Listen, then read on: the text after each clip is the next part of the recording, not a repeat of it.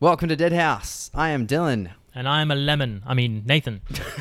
That'll make sense later. Yes, is your brain scrambled from camping for three days? Uh, my brain is reset and my skin is burnt. Ah, yeah. Because, yeah, I went camping over the uh, Australia Day long weekend, as I'm sure a myriad of other people did as well. Yeah, but you said it wasn't actually that busy where you were, right? Uh, well, I s it was busy, but because it was such like a sort of open field place, it didn't feel squashed or anything. Like Okay. we still had a fair amount of distance between us and all our neighbors. You weren't packed like sardines. Yes. Also helped we had like a group of five or so people. I think Hmm. I don't know. They came at different times, but at, at one point it was a group of five pe- five a group of five pairs. So that's ten people. Yep. And so we kind of like parked cars and gazebos and tents in a way that we had our own little neighborhood, little tent can't- city. If you can't beat 'em, join 'em. I remember we were camping once, and it was beach camping, possibly in winter. And we set up, we had the fire. I think we'd gone to bed like after dinner, and the people beside us rocked up at like 1 a.m. and were fanging the yep. shit out of their cars. And Well, I think they rocked up. It, it was before midnight, and then they were yeah banging it like to get there and then set up. Hmm. yeah, And then they had a couple of hours of drinking, and then they were like got Ah, out in the yeah. cars and were doing Loud donuts and music. shit on the on the beach. jokes on them though, because their marquee blew away the next day. so, what did you do while you were camping? Uh, drink. Almost finished Christine. I'm like literally on the last chapter. Very good. And swim, you know, Mm-hmm. played some poker. It's always good. I watched a couple movies this week, and both Australian as well. Uh, a couple I've wanted to watch for a little while. One was Relic, and it essentially does for dementia what the Babadook did for grief.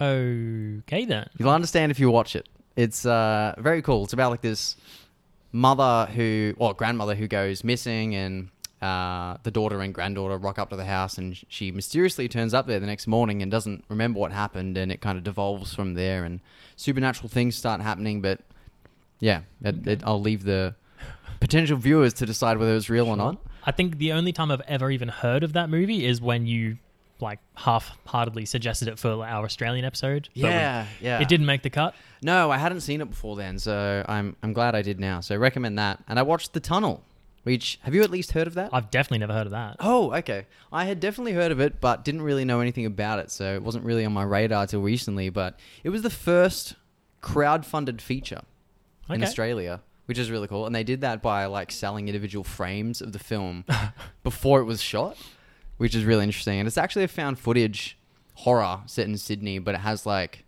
piece to camera documentary style interviews in between. Okay. So it's like the news crew that were down in these abandoned subway tunnels shooting everything, like this is how they're now presenting it as like a 60 minutes esque kind of catch up. It was really cool. Right. So recommend both of those. And uh, we should probably get into the topic that we're discussing today because it's a big one. It'll take a while. It's an undertaking that I was scared of because usually a topic is just I don't know what we sort of pick anywhere between three and five movies in a sort of umbrella that Mm. links them and talk about them. But now we're just talking about one thing.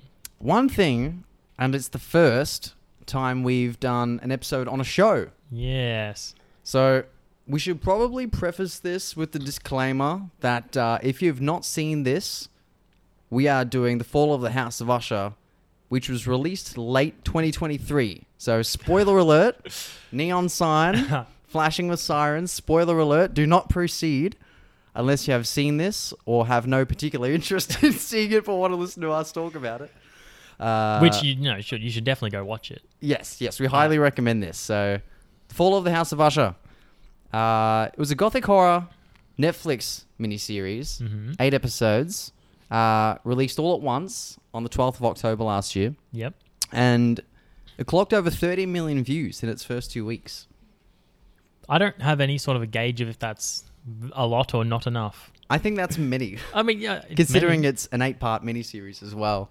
Sure. How long were, were each episode? You reckon like an hour? Uh, I'd say forty minutes to an hour. That Oh, seems, yeah. that seems to be the standard these days. The finale was just like an hour and a half or something. Or Oh, yep, yep, yep, like yep. a full length. Mm-hmm. Uh, I was a little late to the party for this. I didn't finish watching this till maybe like a fortnight ago, but you Which watched is very this- surprising. Yeah, you watched this fairly recent after it dropped, didn't you? Yeah, I was waiting for it, and then s- I can't remember exactly how far after it came out, I watched it, Mm. but I coincidentally got COVID at the same time. Ah, okay. Oh, it might not have been COVID. It might have just been a random sickness, just like ill or something. Mm-hmm. So I, I took the day off work for being sick, and I was like, this is fucking perfect timing. I'm going Yeah. to binge the entire goddamn show in one day. It was like me and Twilight Zone, but I never actually did that. Yeah. Hell yeah. And this was adapted from short stories and poems by Edgar Allan Poe, uh, one of the most prolific authors and poets of the 19th century, and someone I'm a big fan of. Mm-hmm. And uh, have you read any of his stuff? Uh no, it, I- I've never been a big poetry guy. Mm. I like it. I, I sometimes like the way it sounds, Yeah. but I could never understand meaning in poetry. Yeah, yeah. I am very, I don't know, I just don't understand. Same with song lyrics. I got no idea what they're trying to say. You like the meter, but you don't understand the metaphor. I, I don't even know what you just said. I was given a book as like a collection of his short stories and poetry from the folks that I very much enjoy, but I was familiar with at least The Raven from one of the early Simpsons Treehouse of Horror episodes. And being a poetry fan, uh, and even just gothic horror in general, very much appealed to me. And after a few friends recommended this, you included, uh, and then I found out it was Mike Flanagan. I was uh, I was down for the ride, and what a ride indeed! See, I was I was already on board because I think uh, the first one of like Mike Flanagan, his- his shows that I watched was Midnight Mass, and I fucking loved that. Yeah, And yeah. so then I found out the next thing he was planning was called The Fall of House Social. I was like, okay, cool. That's I've never heard of that. Sounds interesting. And then I Mm. started hearing more and more like behind the scenes stuff about it. Like, oh yeah, these actors are returning. All right, cool. I like Yeah. those actors. I Yeah. like that. And then uh, finally watched it, and it was fantastic.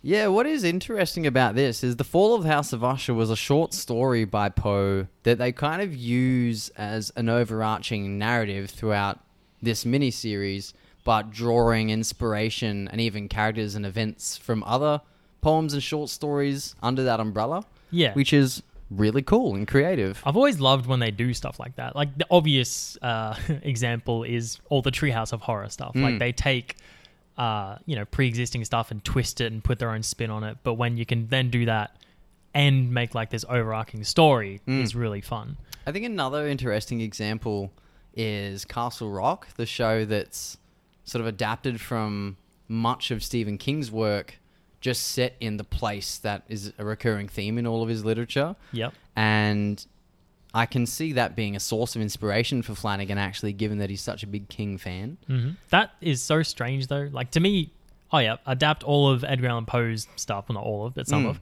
sounds pretty alright. A lot of it's like maybe a little bit supernatural, but very based in reality. Mm. Try to adapt all of like Stephen King stuff into the same uni slash multiverse. It's like you got Yeah. a, an interdimensional killer clown and turtle and a killer car and Yep. like how's how does that all in the same world?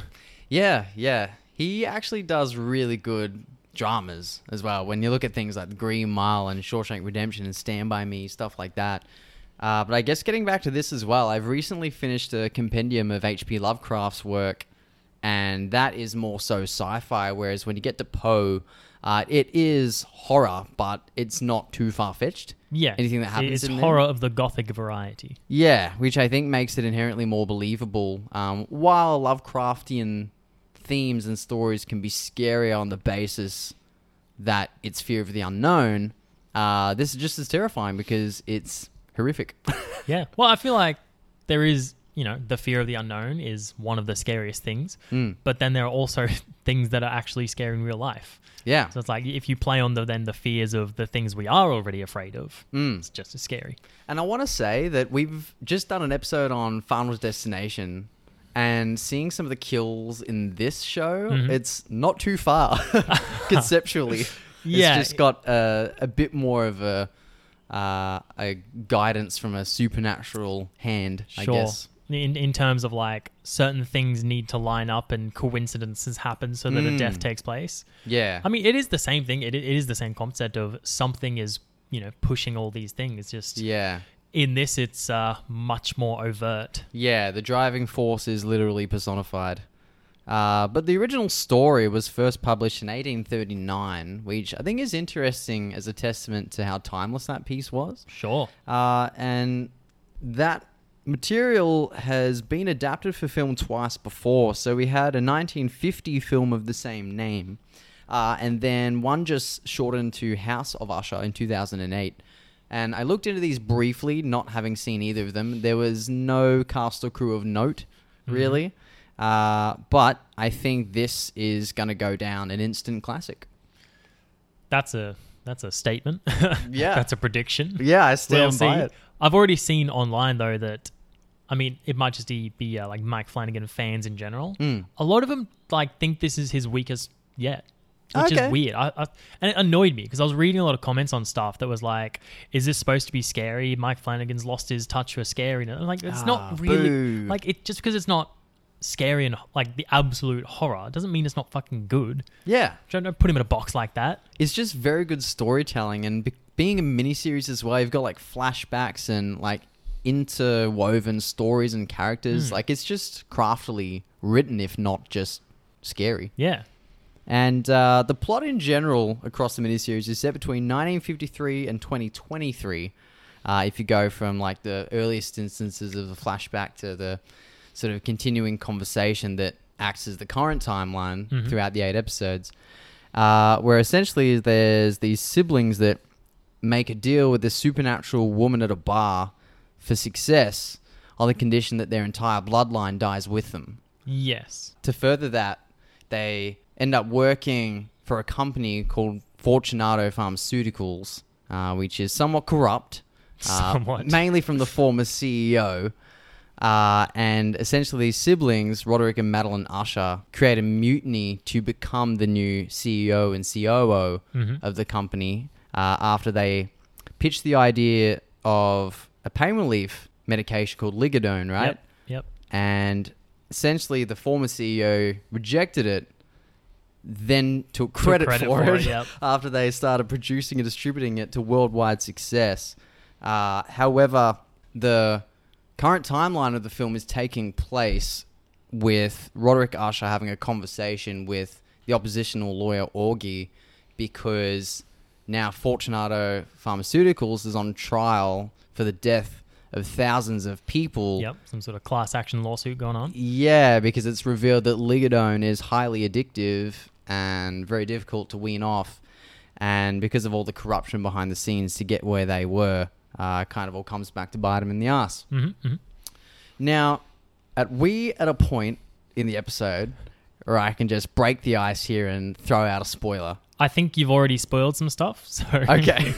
if they treat the previous spoiler warning as final, then we're good. okay, because I was very blatant. I'm pretty sure you because you don't find out they make a deal with Werner until like the last episode. Yeah. Okay. It's So, just Uh, so throw anything out. okay. We're, we're in it now. We're in the thick of it. So essentially, Everyone fucking dies.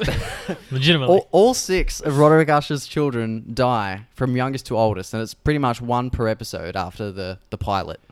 yeah.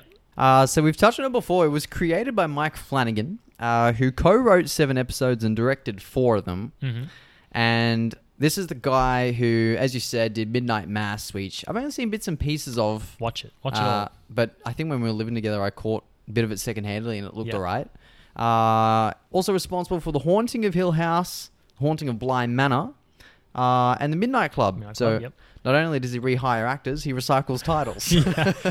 yeah. Uh, in terms of shows and then movies though, he's done what? Uh, did he do Ouija or Ouija two? Or Uh, Ouija, he that is. did, yeah, one of the prequels, uh, Oh, but yeah. one, one of the sequels that was set as a prequel, and I think arguably the best in that franchise. I've Okay. heard I've not seen any of them. He did Doctor Sleep. Doctor Sleep, Did- yeah, which did we he do- mentioned. uh, surely he did Gerald's game. Yeah, because there's I think a scene in one of these episodes where one of them loads up Netflix and that's on the home Oh, screen. okay, yeah. I was like, oh, nice. Yeah, because it's also got what is it, Kate Spiegel, her name? Yeah, and, and Bruce yeah, Greenwood, his actually. wife. Yeah. Oh, lucky man. Um, and he also did Hush, which we've mentioned on the Oh, pod, of course. Yes. and Oculus. Um, and on that note, uh, cinematographer Michael Fiuminari also directed four episodes. So the directorial duties were kind of split down the middle, uh, but Flanagan did uh, write all of them, Mhm. uh, or at least co-wrote all of them. So the idea of turning this into a miniseries was his. Uh, and it was starring, you mentioned a few of them before. We've also got Carla Gugino. Yep, I Is did. that how you I- say it? Before anyone cuts me off, I did get that wrong. C- It's Carla Gugino is in Gerald's game. Kate Spiegel is in Hush. Yes, yes. Before correct. anyone tries to at me, Yeah. Uh, Bruce Greenwood, who I think was in Gerald's, Gerald's game. game. and he was a late addition as well. Apparently, I can't remember the guy's name, but there was another actor who was playing uh, Roderick Usher. Right. Uh, and it got like pretty not I don't know how late it got, but it was in filming and they had filmed a bunch of shots and then he got fired for Oh. I think it was just like breaking some rules on set, like maybe Just not- misconduct. like sort of inappropriately touched one of the one of the co-stars, Oh, not in like okay. a super rapey way, but one that they weren't happy with like Yeah. on set. So they got rid of him and then had to get Bruce Greenwood in and Yeah, I mean, true. he fucking killed it. Well, look, if Melissa Barrett or whatever her name is can get fired for a tweet, then he can Yeah. get fired for I misconduct. think yeah.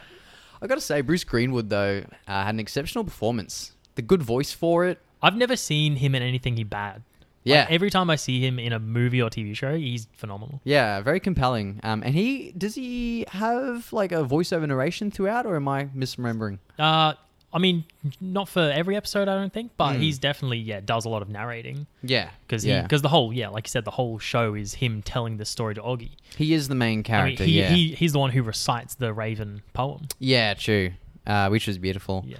Uh, and then you've got Mary McDonald playing Madeline, uh, Carl Lumley who was Augie, Mark Hamill Mark Mm-hmm. Hamill. was Pim. I yeah. did not fucking pick that dude till I was doing research for this pod. really. Okay. I knew he was a voice actor, obviously being the Joker in the Yeah. Batman animated series, so he's obviously got talent to change his voice. But Oh, it was yeah. just so like gravelly and deep, and because he the- plays it so like passive in this. He's Hmm. not like it's not like an outrageously, you know, out there performance. He plays Yeah. everything so like controlled, yeah, yeah, which he's- makes complete sense for the character. that's actually a, a perfect description. He's definitely a prevalent character in every episode and close to the two Mm. Usher siblings, but yeah, a restrained performance nonetheless.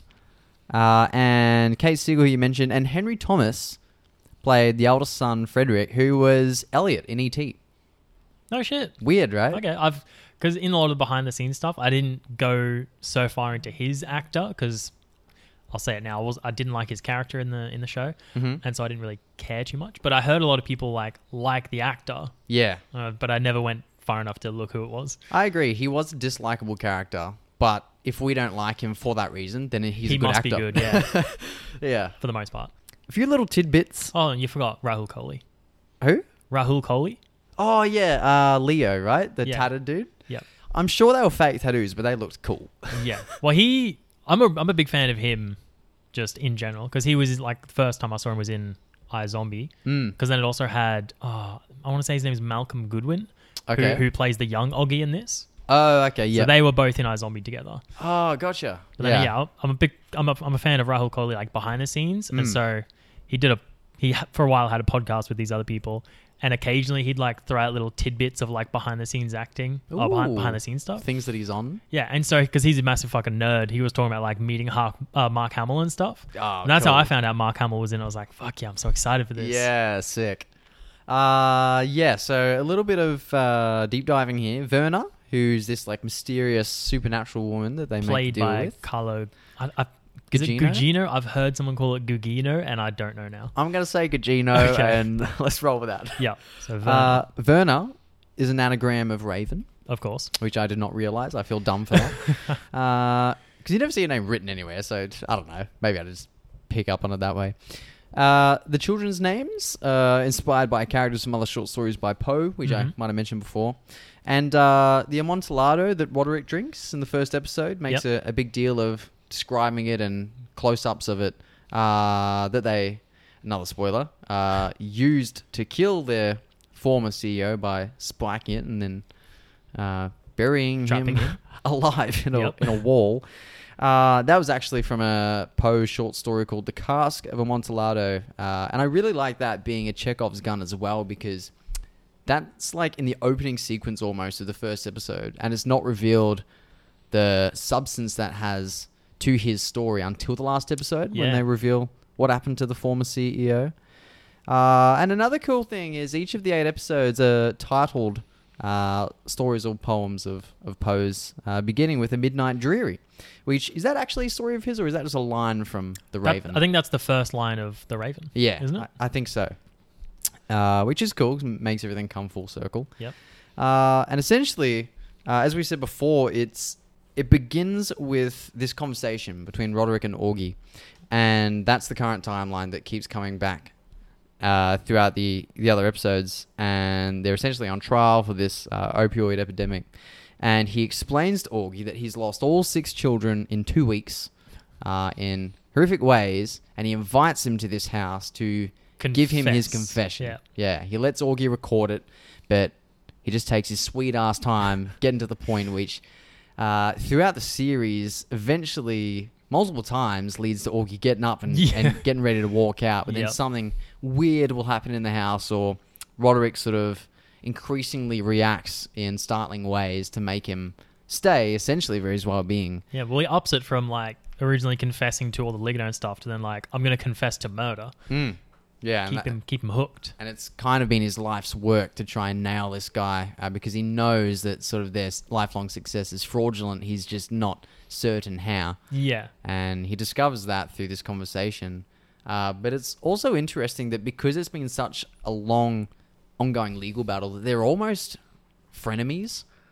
Like they've been Sure, brought together yeah. by chance, and they kind of have this mutual respect, but they're a- again like each of their values go against what the other believes so strongly. Mhm. It's a really interesting dynamic. yeah. Well, it plays it even more because then in one of the episodes, well, in a lot of the episodes in the like the before, like the back, the flashbacks, Mm. like they are they are friends and they're working together to like take down the Yeah. CEO of Fortunato, and then you get the betrayal from Roderick, and then that's when they Mm. become enemies from friends. But then yeah, I guess they sort of keep this sort of mutual res- respect between the two. Yeah, they build up this strong rapport only for him to backpedal and humiliate Augie in front of, you know, a room of Hmm.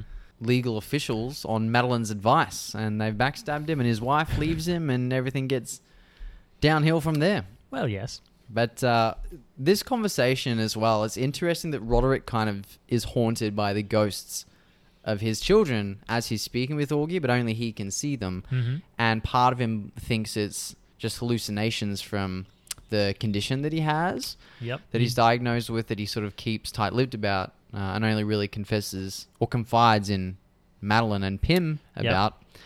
Uh, and he sees them in like the state of which they died, so they're like mutilated and uh, right up in his grill, which Yeah. is uh, pr- provides a lot of good material for jump scares throughout. Which I kind of love because like because I'm pretty sure you see them all in the first episode, Mm. and so immediately off the bat, it it In I the don't know. church, is it for the In- I funeral? believe it's in the church. You see them all like lined up, and uh, so it's interesting to look.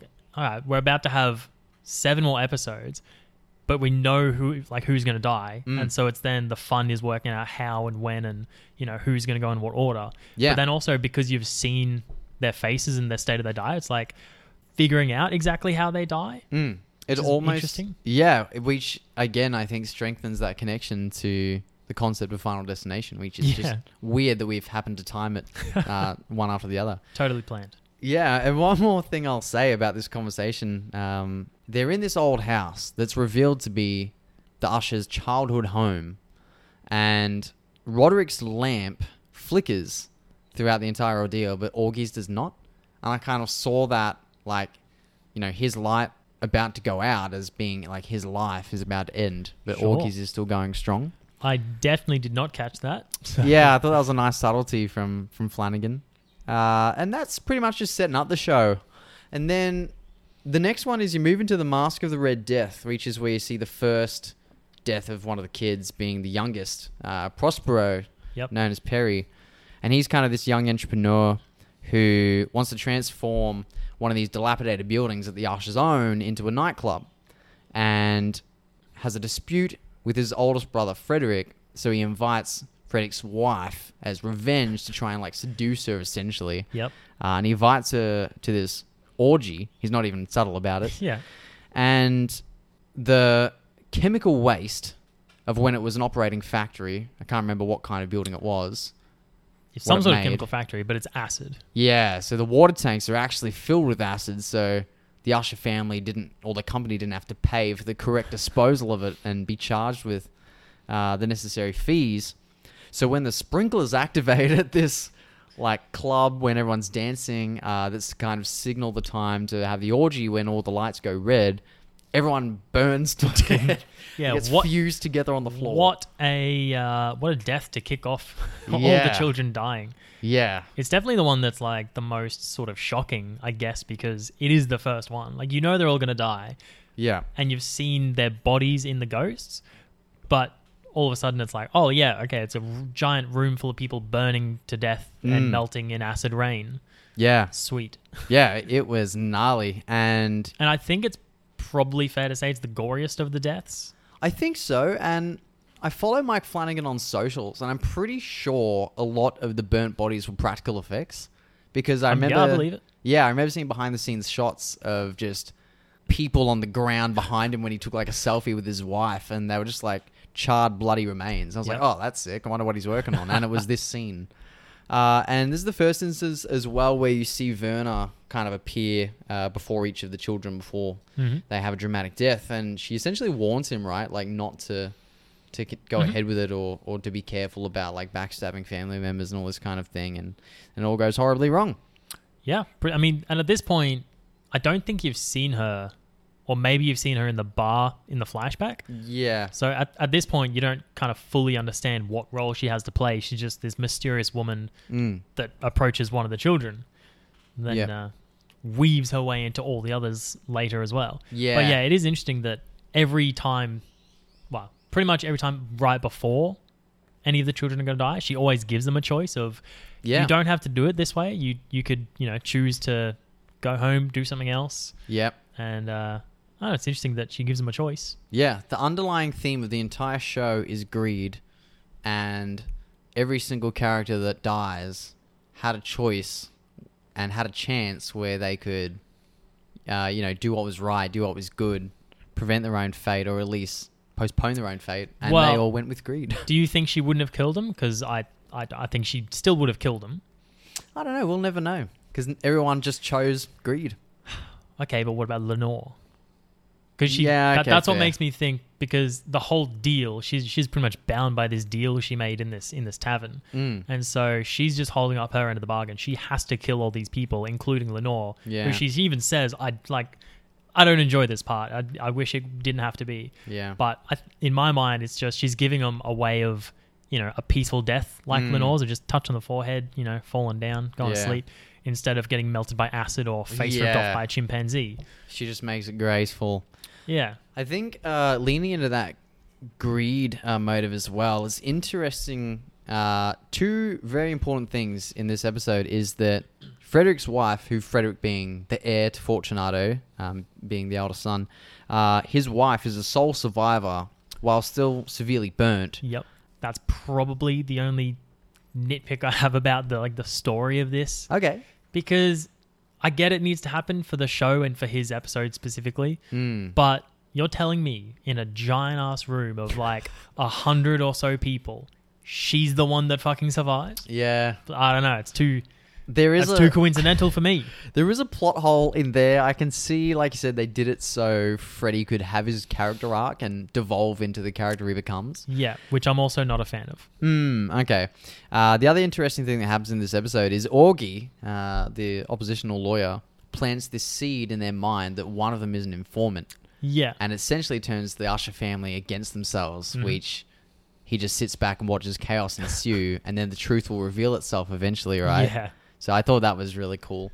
Because he doesn't even reveal to Roderick that there never was an informant until that conversation in the current timeline. Uh, and the third episode is Murder in the Rue Morgue, uh, which essentially is, is where you see the former CEO take credit for Ligadone. Uh, and tensions start to rise between those All the- two in all the the s- flashbacks. and then tension rise for all the siblings in the current time. Yeah, yeah, because now they're all like, oh, which one of the you know siblings, yeah, is the rat or whatever, and um, everyone starts to get pretty toxic and, and vicious toward each other.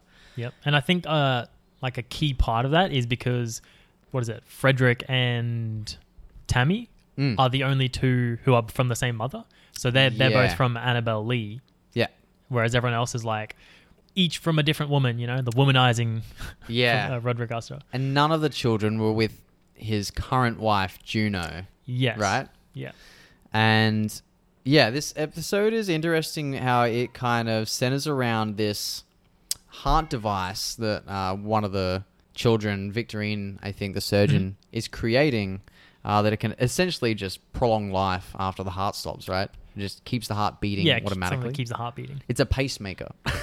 Uh, I, that's reductive to call it that. I'm sure it's much more advanced. Uh, and anyway, they are carrying out these illegal tests on chimpanzees that all fail. Uh, the chimps all end up dying. Well, I think the tests themselves are legal, but they're fudging the results. Oh, true. Yes, They're, That- do, they're doing shady things, but I think they are allowed to do some sort of tests on the chimps. Yeah, fair. Uh, and essentially, Verna, this this woman poses as the first human subject.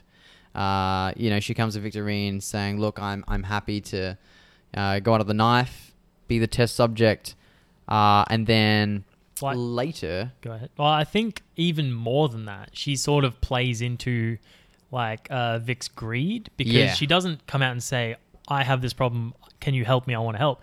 She plays it as more of a like a hapless. She coincidentally has everything wrong that Vic, like what is it, Victorine needs, and so it it like triggers Victorine's greed, and so Victorine jumps on her, yeah, and so it, yeah, it's sort of g- again giving her a chance to not be a complete piece of shit. yeah, So just be like, oh no, I'm not going to do this to you because it's wrong. mm, But instead, Vic goes, oh, this is perfect. I'm not even seeing her as a proper human. Like, you are the answer to my solutions. yeah. Answer to my solutions? The solution to my problems.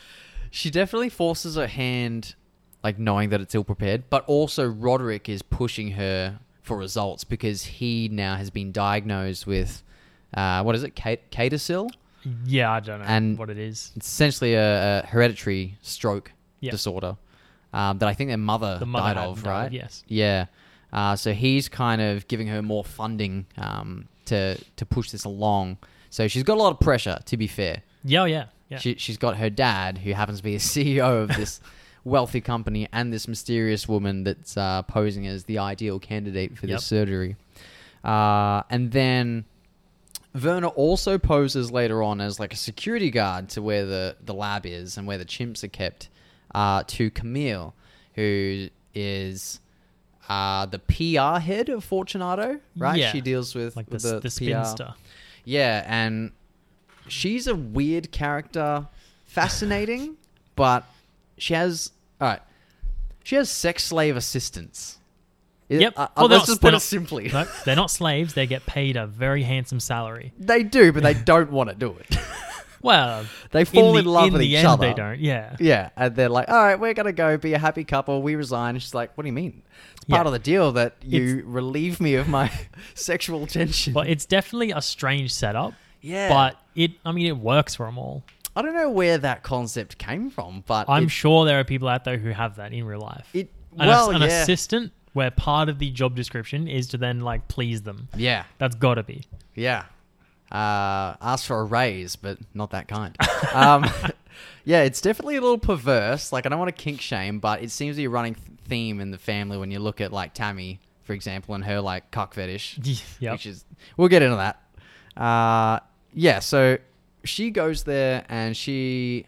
Why does she want to be there? Why does she want to access the. because the she chimps. wants to prove that Vic is like fuck, uh, like faking the documents and the chimps are dying. So Hmm. she's trying to find proof to throw Vic under the bus and also I think prove that Vic's the the mole, the informant. Yeah, okay, that's fair. And she is quite horrible. She's. Yeah. She is toxic as hell. And I legitimately did not realize until like I looked up on IMDb that it was Kate Spiegel. Oh, Okay. It was unrecognizable. Yeah. Yeah. I did also read some interviews that Kate Spiegel like modeled the look and sort of feel of the character after Mirage from The Incredibles. That's why she's got like the silver hair and like just Ah, the way it's okay. cut and Yeah. Well, like that was deep interesting. eyeliner. Yeah. Okay. That's cool.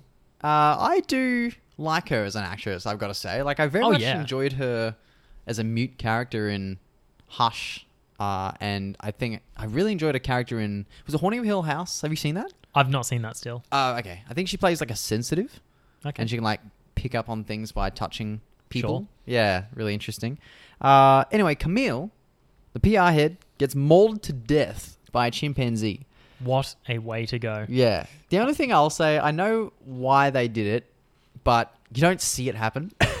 and I would have liked that. I would have liked to get real nitty and gritty, real graphic. like real like nope level yeah, dude. because that whenever- that's that's like the pinnacle of you know chimpanzee attack Yeah. scene. yeah. Maybe, Don't maybe, make that, maybe that's why they didn't do it. They're like, well, nope came out not that long ago. yeah. we're not going to be able to do it as well. We just Yeah. won't show it. Don't make one of the smartest animals under humans in the animal kingdom do what they don't want to do. Yeah, because I mean that shit happens in real life. They're strong. Yeah, there was a whole uh, story in America. I don't know what years, probably in the 2000s, Mm. 20, 2010, something like that, where there was a woman who had a chimpanzee as a pet because apparently Oh, people can have that. yeah. Used And- to work on a movie set or something.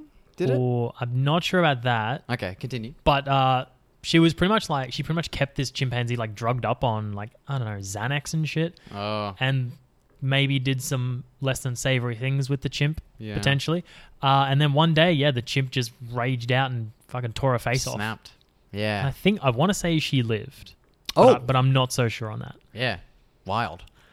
I, I can't remember who it is, but when one of the other siblings, or m- might have been um, Madeline or Roderick, like approached the lab the next day or whatever, you do see like the site of the attack, and Yeah. it's there's just like I don't know a hunk of meat and like Yeah. blood splattered everywhere. So I do like that while it does cut away during the actual attack, you do see the graphic aftermath. I'll Yeah. give him that. I also like that to her end, she was like a spiteful character that didn't apologize or anything. I, what does she say? Like, fuck it, I got mine.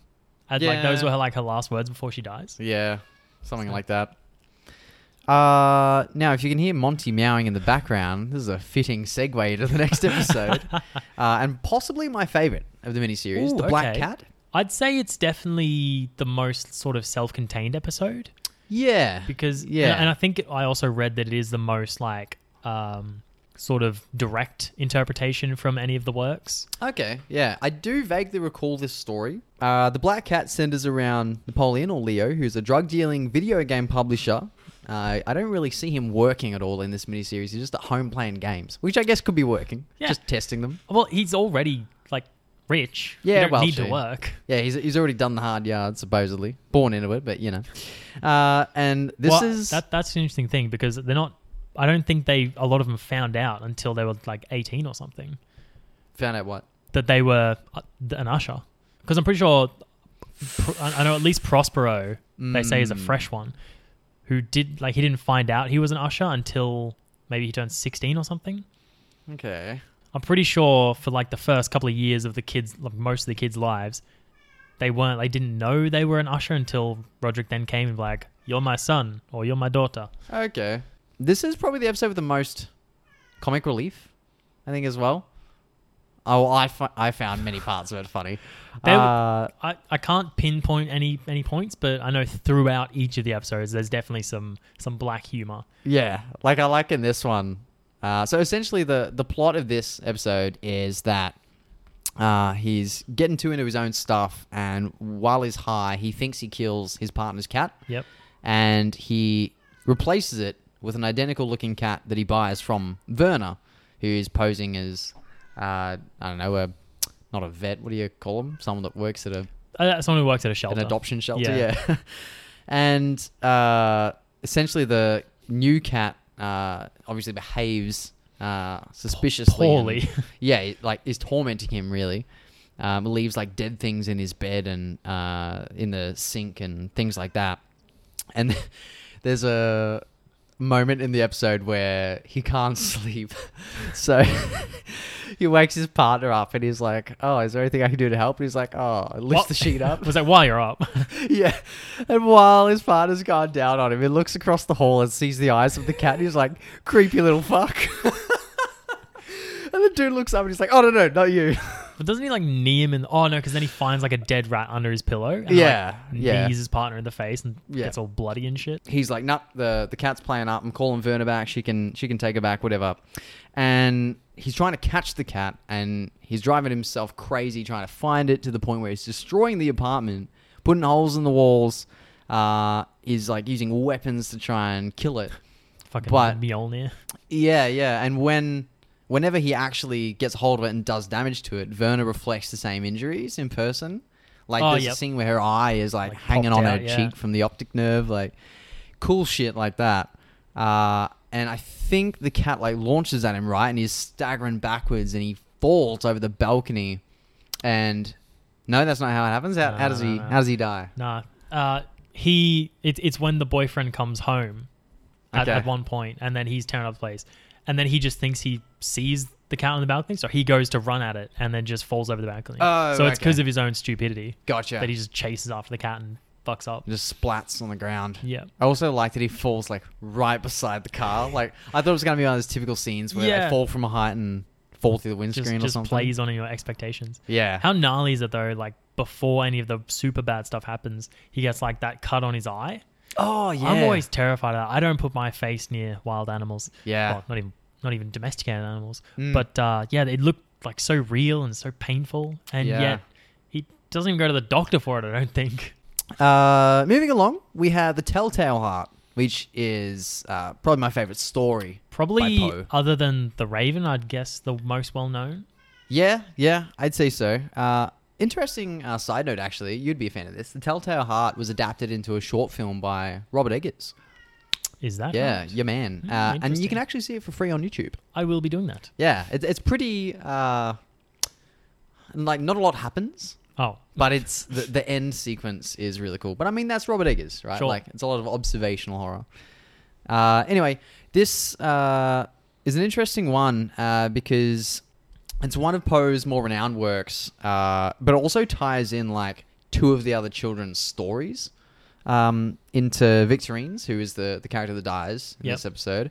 Uh, and so at this point, Freddy takes his wife home from the hospital, who is the sole survivor of the uh, the raining acid in the orgy club. yep. Uh, people have just tuned in to this. If they're like driving, gotta be like, what the fuck are they talking about? Uh, it gets weird, man. Uh, anyway, he takes them home against doctor's orders, uh, and essentially he gets vengeful toward her, and he wants to deprave her and, and torture her because he suspects she was having an affair. At this point, knows nothing about you know what was happening or could have potentially happened between her and Perry and it gets to a point where he's like drugging her whenever she's ready to speak so she can kind of slip back into coma or whatever Yep. uh, and lenore uh, his daughter starts asking like where these specialists are that are meant to be coming to the house and uh, he doesn't let her see her mom and she starts to notice him acting a bit strangely and by this point i think he's also like a coke addict Yeah. he's been he went to uh, leo Got, got some drugs off Leo. Yeah. yeah, so he's uh, definitely uh, quickly deteriorating. And uh, Victorine forges her partner's signature, who is both her relationship partner and partner at work, Yep. uh, to commence this surgery on the, the first human subject, who is actually Verna. Uh, and they have an argument when her partner discovers this, which causes her to accidentally kill her by launching a fucking ashtray or something Yeah. at her head. Uh, I, wonder re- what- I I really wonder- like that. I wonder what it was that she threw. Maybe it has like some sort of significance. Oh, maybe. I just thought it was an ashtray, but I could be wrong. I really like that when they're arguing, it shows like her storming out and uh, Victorine like screaming at her or throwing something, but then it cuts away, and it's not Yeah. until like the end of the episode it's revealed that she actually killed her. Yep. I kind of suspected it, but I thought it was nice pacing, a good reveal. And uh, throughout the episode, when Victorine's at work or out and about in her day, she just hears this like incessant ticking, like chirping. I Oh, think it's called. chirping. Yeah. yeah. It's a, it's a strange, it's a peculiar sound, uh, and it's always there in the back of her mind to the point where you know she can't focus in a conversation with someone, and she thinks she's going insane. And Roderick pays a late night visit to her apartment to sort of see how you know the research or the potential surgery is coming along. And she's distracted and, and stops him. She's like, "Look, can you hear that?" And he actually can. Yeah. And that's an interesting point in this episode as well because it's like, okay, it's not all in her head. And up At to this this, point. Up, well, up to this point, yeah, it was in her head because nobody else Yeah. could hear it. Yeah, that was a nice twist too. Uh, so it's been confirmed now that someone else can hear the sound, and when they identify it, she shows him that the heart device does work to a degree because she's put it on Mm-hmm.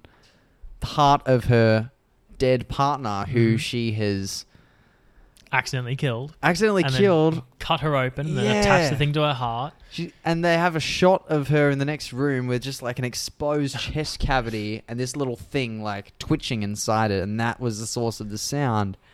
Then, when she realizes what she's done, she just commits seppuku right in front of Roderick. And I love his reaction to that too. It's very convincing. what? Just the shock. Just oh the yeah, horror. I, I, the the little bit of black humor before it though, where she says something. I can't remember what she says, but she's like talking or she references the the dead woman, Hmm. Mm. and and Roderick is like, "Oh no, she's quite dead, dear." Yeah, yeah, It's like matter of fact and candidness is pretty funny there. Yeah. but yeah, it's very very kind of strange. She just then stabs herself in the gut. Mm. And I think she did a very like very good performance of acting insane before she does. yeah, yeah. Because the the original story is essentially a, a guy that's working for uh, someone. Essentially, he's a butler, and he kills the man in his sleep and buries him under the floorboards. And then, when people haven't heard from him from a while, cops go over to investigate, and the guy tries to act normal, like nothing's happened.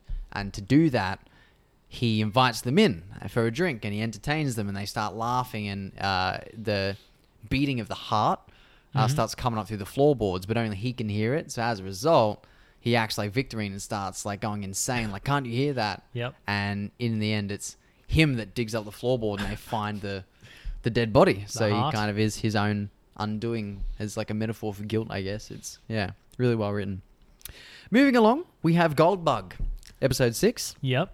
now, this is where Tammy, who is like this entrepreneur who uh, essentially has this. Like fitness brand. Yeah, Like yeah. Goop Gwyneth Paltrow goop style. Yeah, I was trying to figure Which out I think what, what they you call it. reference in, in a lot of times is like it's not goop. Yeah, because their partner is like the face of it, where he's like the exercise instructor guy. Yeah. But then she creates these like personalized packages, right, which are kind of tailored to how you want to better yourself. yep. uh, which is kind of revealed in this presentation at the end of the episode or whatever. Um, but she also kind of hallucinates from insomnia because she's a workaholic, always on a laptop.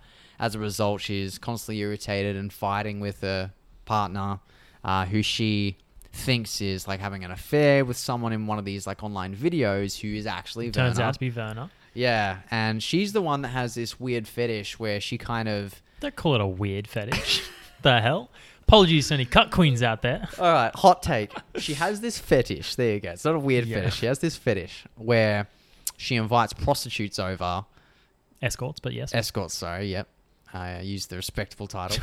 Uh, where she watches them have like a wholesome dinner and conversation with pretty a much partner. pretty much a, an evening of intimacy in all its glory. Yeah, before getting it on. And uh, Pim, who is is Mark Hamill, he's like there. He's like Fortunato's like lawyer and kind of Mm-hmm. He's the, henchman, the right? fixer man. yeah, You have a yeah. problem, he's the guy. Yeah, yeah. Uh, he discovers that Werner, interestingly enough, has been in these photographs of these famous families throughout history, and they go as far back as like the 19th century, right? Which I thought was a nice nod Yep. uh, to the to the material. And so at this point, it's kind of set in stone that she is either not real or she has like transcended human life. Yep. Uh, He's 'cause- some otherworldly being. at this point, Madeline remembered her from that night in you know the '60s or whenever it was, uh, many years ago, '70s maybe. Uh, and Roderick was like denying it and putting it down to his condition, uh, and now it was like undisputable, right? hmm They had photo evidence, uh, so shit gets weird. And at this presentation I mentioned before, uh, Tammy or Tamerlane, uh, she's kind of launching these packages, and it's another interesting dynamic between the family where Juno, who is Roderick's current wife, much younger and essentially a walking, talking success story of Ligadone. Yeah, after because she had she's on her- like the highest dose of it out of anyone and still functioning fine. Yeah, yeah, and it's, he es- essentially reveals in a backhanded way that that's why he loves her. Is Yeah, because pretty He's much. proof it works. Uh, she's proof it works. Sorry. Um, yeah, like lost a leg in a car accident or something. And she has this like honest heart to heart conversation with Tammy before this talk, where she tries to say like, "Hey, look, I know, you know, I'm late to the party. You'll never see me as your real mum, and I just really hope that one day we can be much closer and we can do things together, all this kind of thing." And Tammy kind of shuts her down. Mhm. Uh, and then she's like front row at this presentation, like super proud of her. She even says that. And then I like she another moment of comedy turns to the person next to her and she's like, "Oh, watch Marta be full of poo," where they've all got like their personalized packages under their seats. Um, and again, she's giving this talk and this sex tape with Werner and her partner in it uh, starts like projecting behind her, but she's the only one who can see it. And then you see Werner there in the crowd as well, kind of orchestrating everything. Uh, she goes home and she's stressing out, breaks down, has like a mental snap. And she's got all these like mirrors in her home. And she keeps seeing Werner in them, but she's not like in the, the physical house. She ends up on the bed, right? Mhm. And then she's got like this mirror above the bed that essentially shatters and shards of it just stab into her. What Uh, a beautiful scene. and there's just like five seconds of silence just watching that shot before you know that title card so Yeah. yeah really really cool probably my favorite death i think in the series I think it's one of the most not interesting story, but maybe one of the most interesting stories because a lot of it is to do with like her fear of being replaced because that that plays into a lot of the the whole Verna stuff and her partner. It's like she thinks she's having an affair, but then she thinks she keeps seeing him in the videos, and then she starts to look like her. And Yeah. So the whole time she's just thinking, I don't want to be replaced. i think it's a really good point to make given that she comes home to a house that's full of mirrors but she can't stand to see herself That's or it. the reflections create multiple versions of her Well, I think it, it goes to say a lot about the entire family of every single one of the the members and maybe the children uh, like have intimacy issues and can't actually maintain a good relationship. Like Yeah. the closest you get is probably Leo, but even that, like he's got a boyfriend, but he's he- he's seen cheating on him with like Mm. some random woman as well, yeah and true. he kind of is a lot of the time sort of not that into him, if that makes sense. i don't think any of them know true love except Sure. for lenore who's the granddaughter and obviously the love is just for her mum Yeah. and for her grandfather Yes. and uh, yeah, probably to do with the fact that they didn't have a father growing up. Yeah.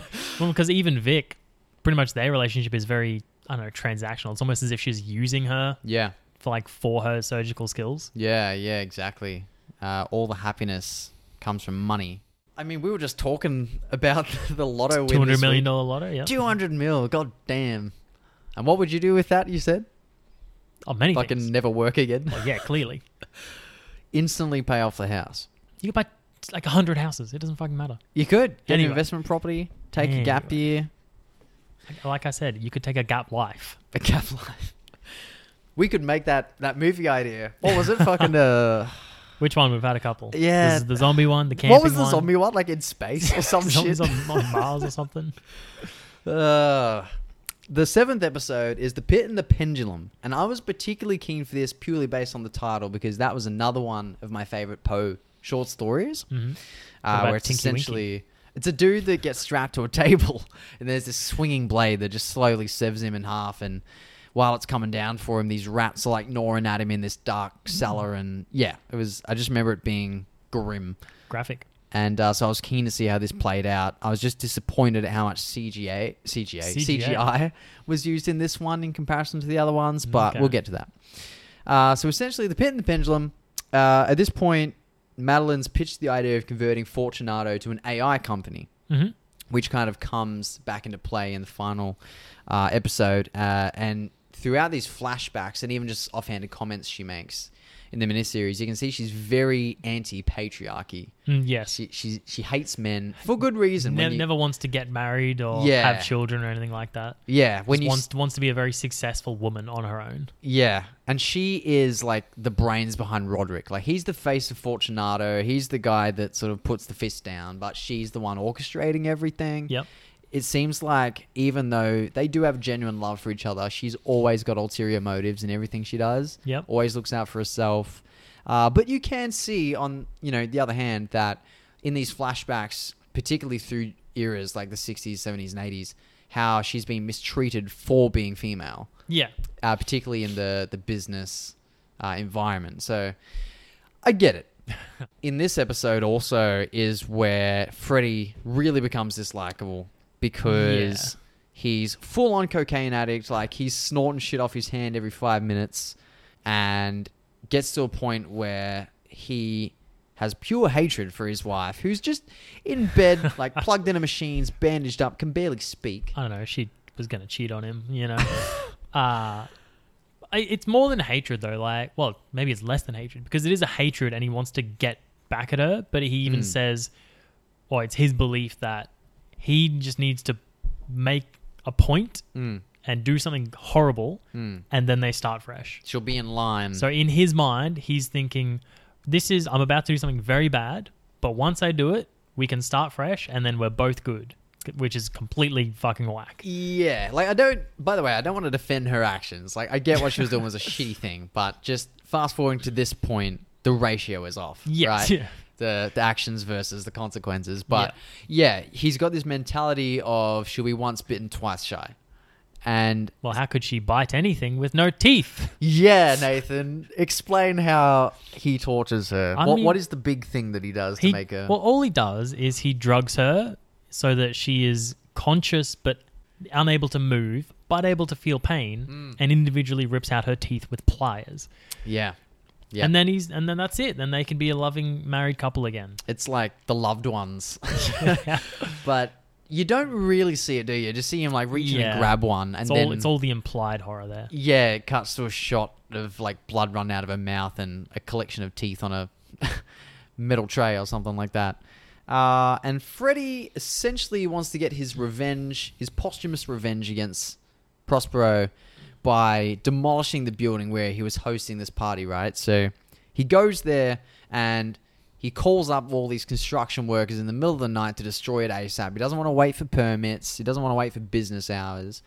And he goes in there and he's like takes a big piss in there and uh, snorts these drugs that turns out have been spiked by Verna when he was like entranced by her. Anyway, he's paralyzed as a result, collapses on the ground after pissing inside this abandoned building.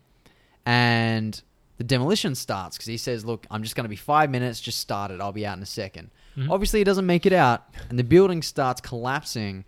And then where the pendulum aspect comes in is you get this like swinging, sharp piece of metal that as the building comes down, inches closer and closer to him, and eventually just slowly slices him in half. Hmm. Hmm?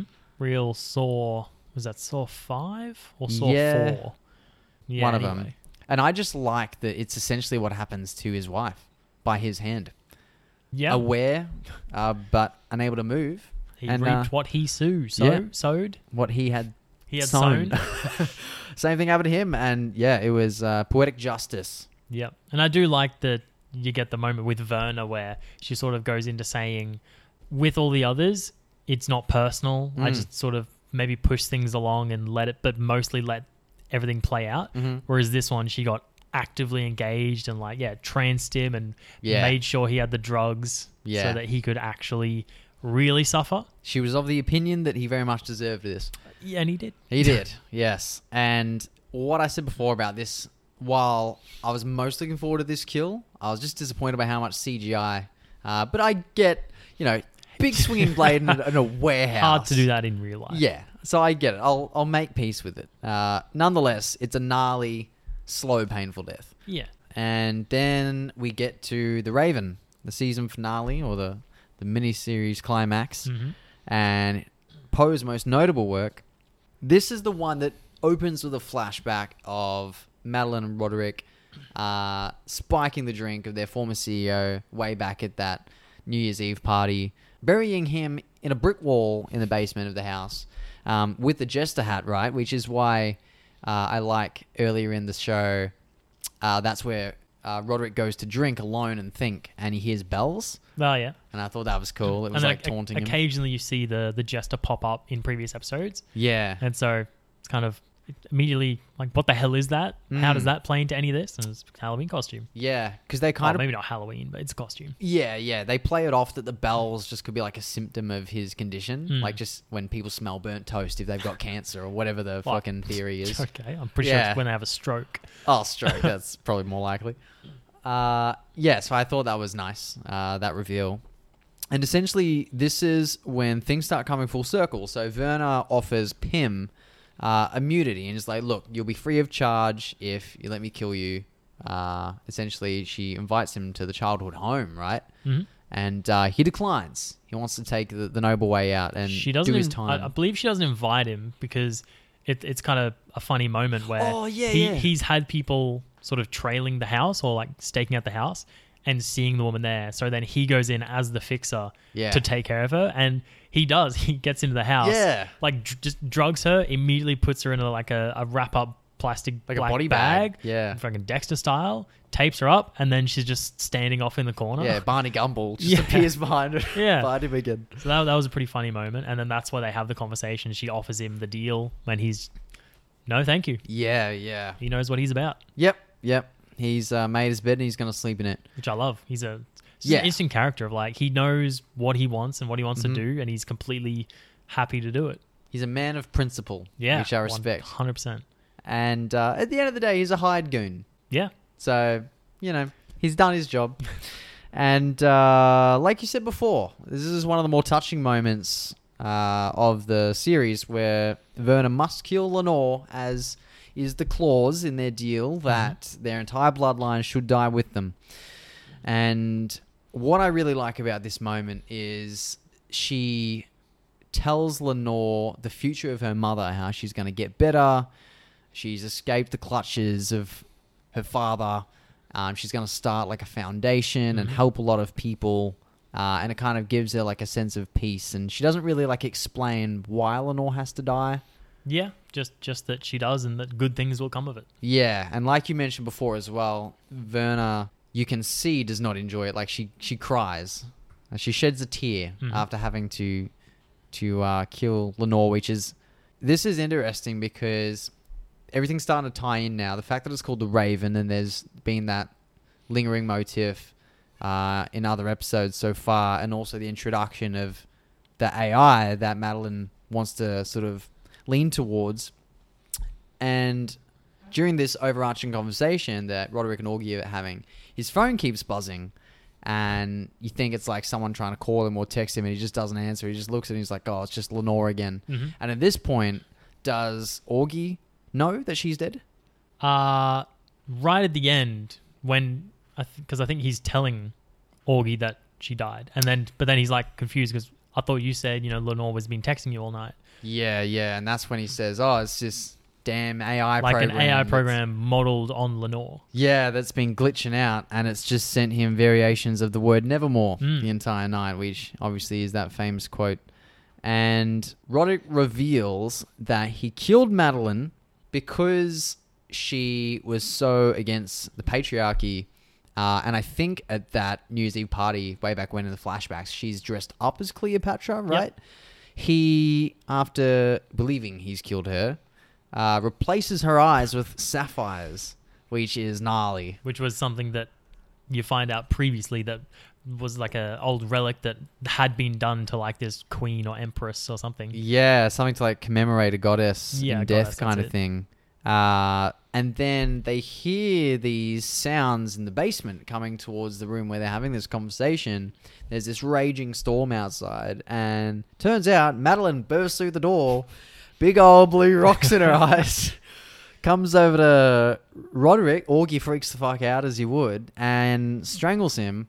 And it's during this struggle that the house starts coming down, right? So Augie gets the hell out of there and watches the house crumble. And what's so beautiful about this is it's their childhood home. Mhm. The house of Usher literally falls. That's And- where they got the title.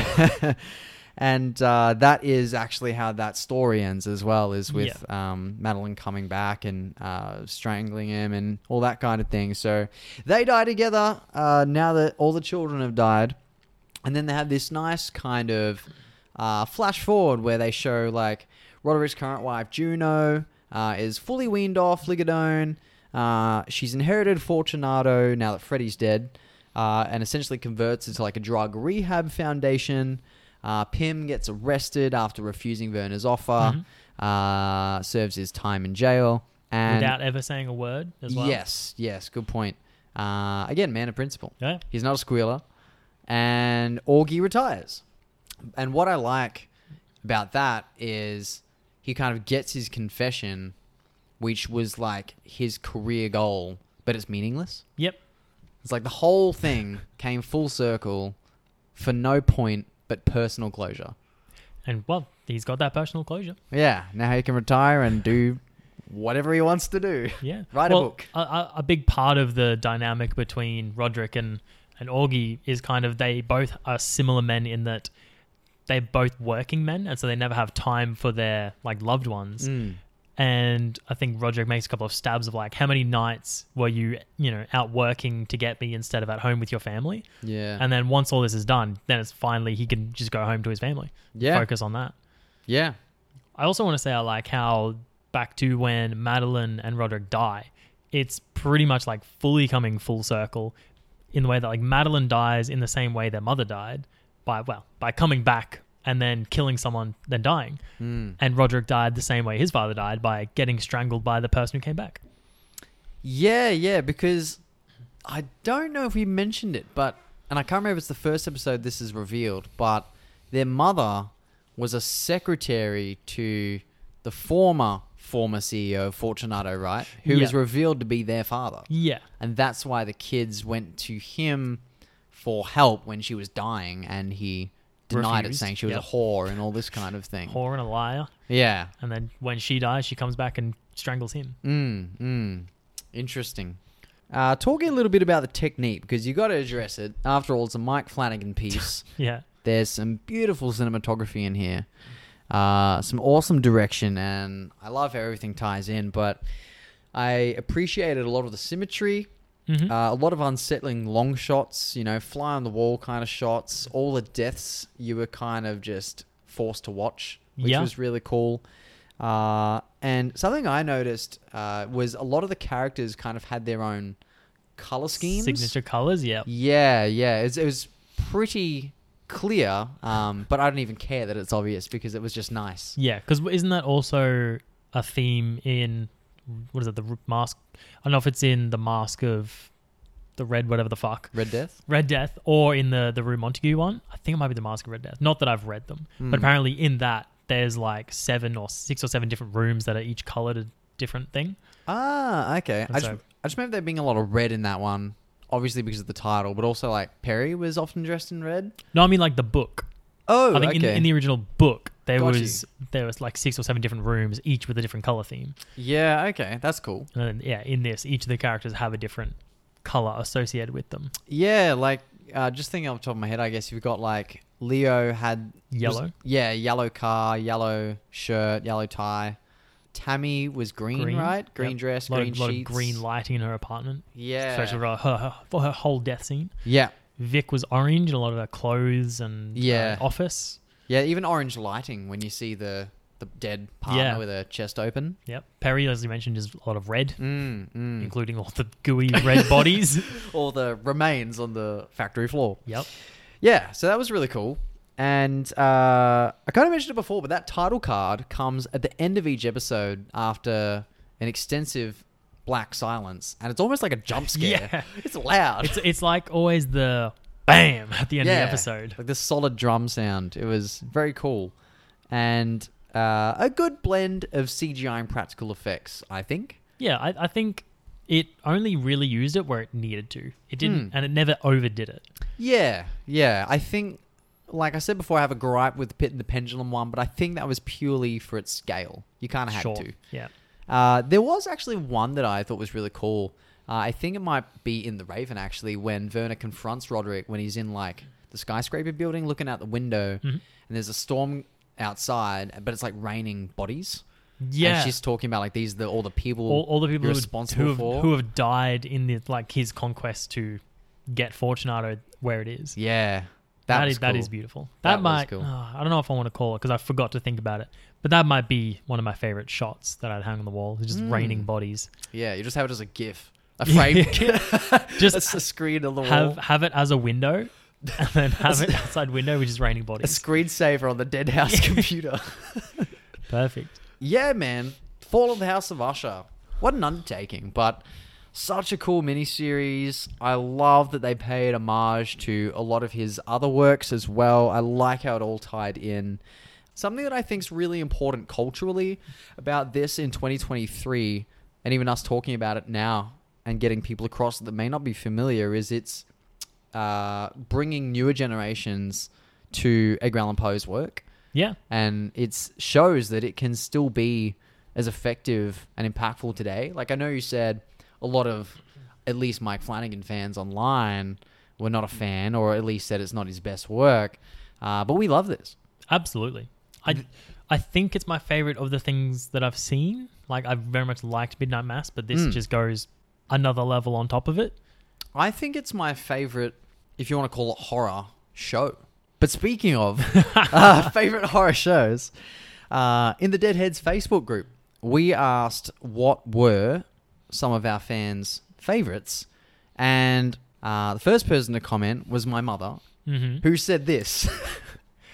Bit suspicious. I think maybe you, perhaps you'd been watching it very recently in the house, and so Yeah. she that might have been on her mind. we watched it collectively, so I'm not surprised. Mm. Um, if not this, uh, it's probably The Simpsons Treehouse of Horror. I know The Simpsons as a show is not horror, but those specific episodes were great, and uh, Carrie agreed with me on that one. oh yeah.